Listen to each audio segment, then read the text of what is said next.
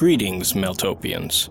If you've become enthralled by the dark wastes and nightscapes of Maeltopia and want to further explore its Stygian depths, consider joining our Patreon. For $2 a month, you could become a Maeltopian and gain access to the darkest artworks, as well as written mythos pieces contained in the Maelgrim, entries in Maeltopia's own dark encyclopedia, and the legendary Corpus Diabolos, an elite publication containing essays written by the most esteemed dark scholars. For $5 a month, become a feared Maelsayer and gain early access to episodes on the Maeltopia and Sleepwake Cycle podcasts, and listen to new episodes of our audio series Tales of Maeltopia, The Lost Library, and The Weird Book.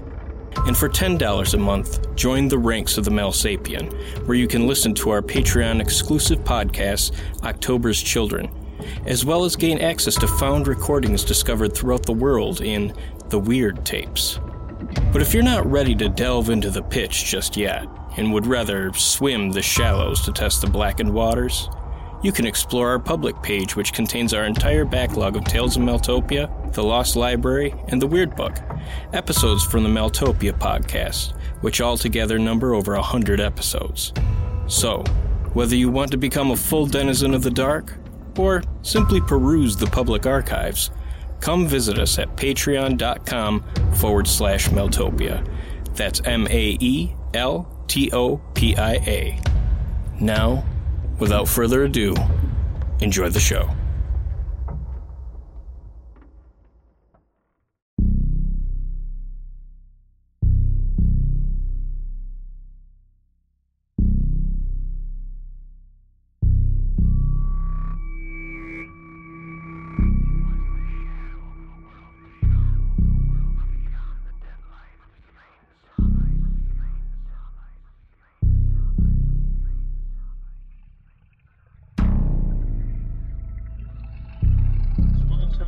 Greenwich was shocked today as police arrived to investigate two grisly murder witnesses say the women's feet were sewn together at the bottoms and corpses looked like mirror images of each other. Want to go to the? Mr. Anselmo is the latest in a long list of murders perpetrated by the infamous serial killer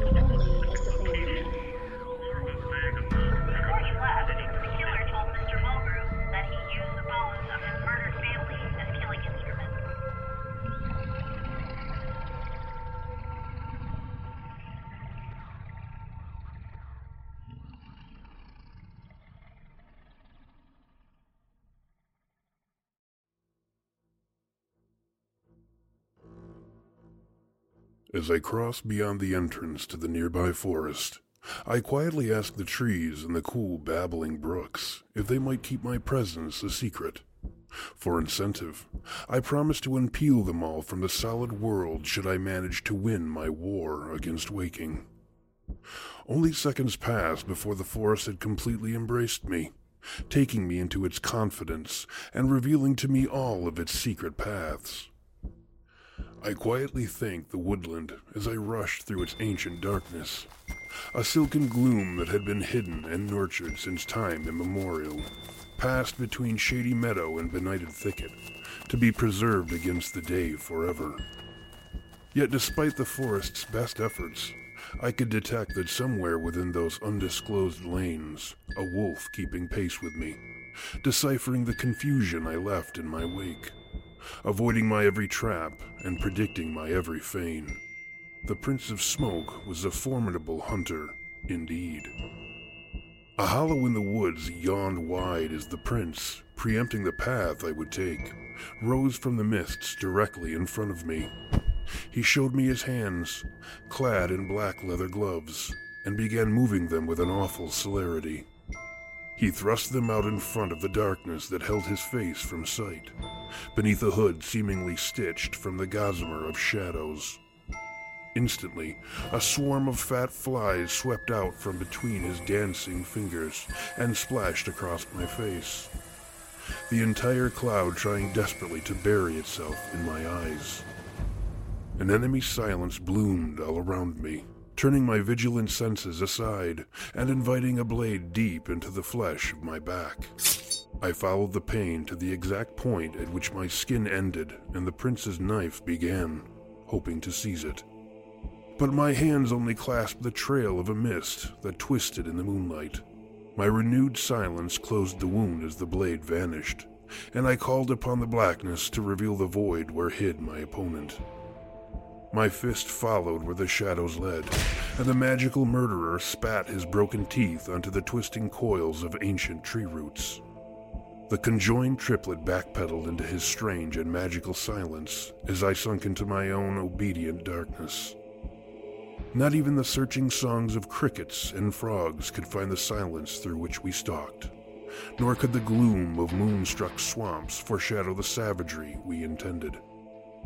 Cold whispers from the pursed lips of the prince would drift across my path, searching me out, saying, Come and see what wonderful magic tricks I've yet to show you, my friend. They'll wrap you in wonder and allow you to see by the most wonderful and secret lights. I can't deny that I found the offer nearly irresistible, but my sisters were in dire need.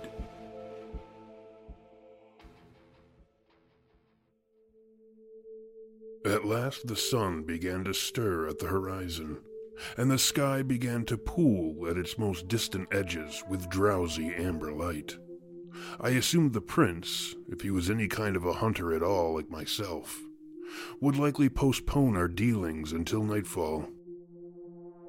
I found a cavern filled with wolves hidden deep within the woods, complete with a recent kill of a large deer. I slew the wolves and lined the earthy space with their soft bodies, providing myself with a comfortable sleeping arrangement. After I had filled my belly with fresh deer meat, I slept. I was finally allowed to sink into the depths of dream my previous earthly accommodations had made all but impossible. And as is usually the case, there was something waiting at the bottom. Shall I be forced to come find you, family man? With a dwindling number of contestants, I'd thought to get things done and over with. I've all but sent you a written invitation to my whereabouts, so I'm curious if you've reconsidered your chances of victory against me. Perhaps rather face me, you've elected to hide in a hole somewhere. The Skinner was, of course, calling out to me from our shared dream. I couldn't blame him for his impatience, or even his theory concerning my prolonged absence. It would certainly seem that I had reconsidered my bid against him. My most sincere apologies, Mr. Hyde, I said. I've been somewhat detained as of late. Have you ever heard of the Prince of Smoke? I wondered if my most recent opponent was as famous as he would have me believe. I have, replied Hyde. He's a bit of an escape artist, is he not? I believe he was responsible for the mass killing of a number of convicted murderers reposed within a maximum security prison facility, a structure quite famous for its impregnability. Quite the feat, if the story's true, I mean. From what I've seen, it seems likely to be true, I said ruefully. I have to admit my initial impression of him was a bit lackluster. However, that impression has since been revised considerably. I can't say I'm not disappointed he hasn't killed you, Hyde said. I see our meeting going rather poorly for you, and with precious few standout moments to satisfy me long after your pelt has been treated and hung. When you get right down to the bones of the matter, you're little more than an inferior version of myself. Your chief attributes are all similar to my own, only less refined and powerful. It seems to me the Prince of Smoke could do you the favor of sparing you an awful lot of humiliation, while providing me with a more challenging opponent. Your obsession with your size is disappointing, I countered, smiling. I'd hoped they'd be a bit more refined by way of an operating philosophy, which is precisely why you and I are not very alike at all. You see, my primary attribute is my artistic sense, a particular quality that seems wholly lost on you, regrettably.